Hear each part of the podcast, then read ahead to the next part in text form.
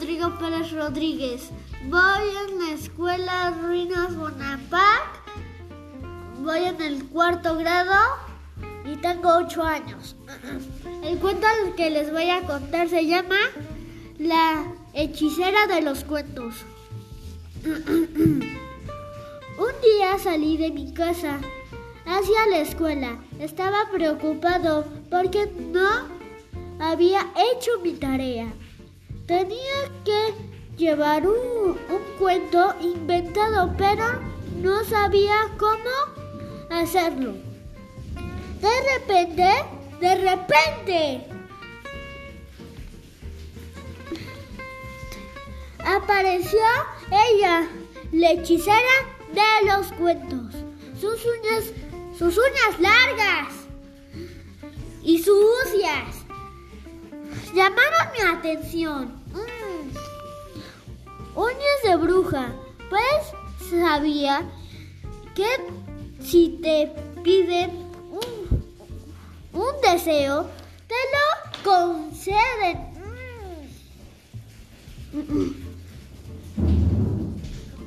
Me dijo, hola hijito,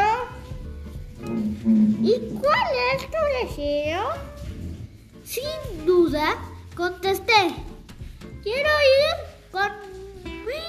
Señorita y mi y mis mejores amigos y amigas al, al, al mundo de los cuentos. Oh. Y entonces sucedió. Hicimos un gran recorrido. Primero fuimos al árbol de Jack y el frijol mágico. Conocimos al gigante. Vimos a la gallina de los huevos dorados. De oro, digo. Y, y la sirena nos cantó un, una canción. Después apareció en un bosque. ¿Y qué creen? ¿Y qué creen? Apareció Caperucita Roja, que buscaba el camino más corto para llegar a la casa de su abuelita.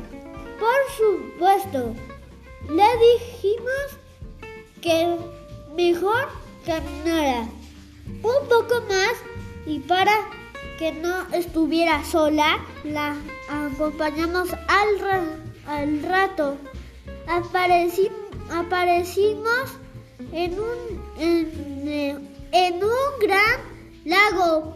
Había esta, estaba el hermoso cisne negro. quien lo iba a decir?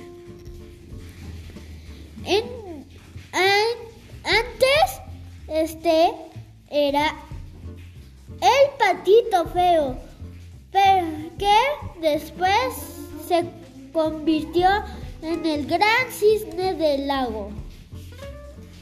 Así pasamos todos el, todo el día con la señorita amada.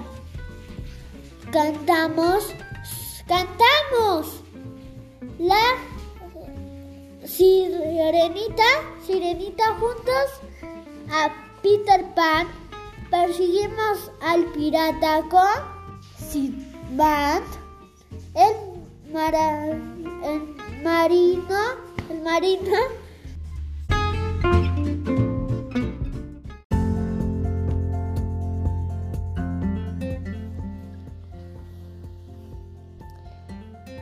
Les saludo, soy la maestra Angélica Rodríguez Rosas, doctorante del Centro Universitario y Asesorías Profesionales Anahuan.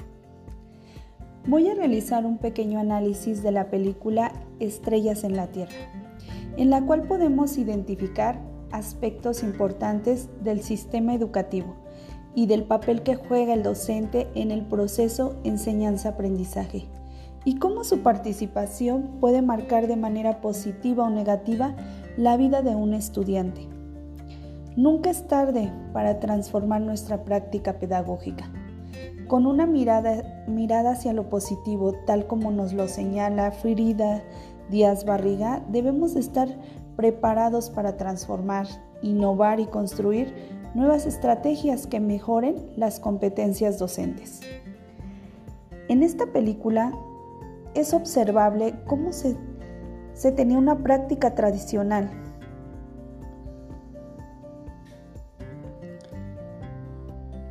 donde los docentes solo se preocupaban por cubrir lo que marcaba un plan y programa de estudios, y no por cubrir las necesidades educativas de los estudiantes.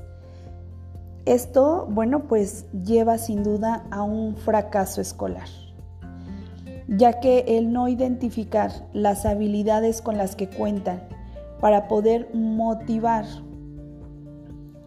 o adquirir aprendizajes significativos tiene como resultado una baja autoestima y desinterés por aprender. Retomando lo que maneja Angélica Satiro, bueno, pues la innovación educativa debe estar presente en todo momento y romper con paradigmas establecidos en las prácticas profesionales y que tienen que ver con la historia de la educación y la transformación que se ha tenido a lo largo de la historia. Como el docente identifica la necesidad del alumno y las habilidades con las que cuenta para poder motivarlo y potenciar fortalezas y disminuir sus áreas de oportunidad, sin duda alguna, la política educativa en nuestro país ha tenido avances en la educación ya que actualmente se ha venido eh, contemplando en planes y programas lograr la inclusión educativa de niños, niñas y jóvenes. Sin embargo, si cada actor educativo realiza lo que corresponde hacer, se logrará tener y elevar la calidad educativa. Esta película nos da un mensaje muy claro, tanto para padres como para docentes. Tenemos que ponernos en el lugar del otro para poder entender y ayudar antes de juzgar. Gracias.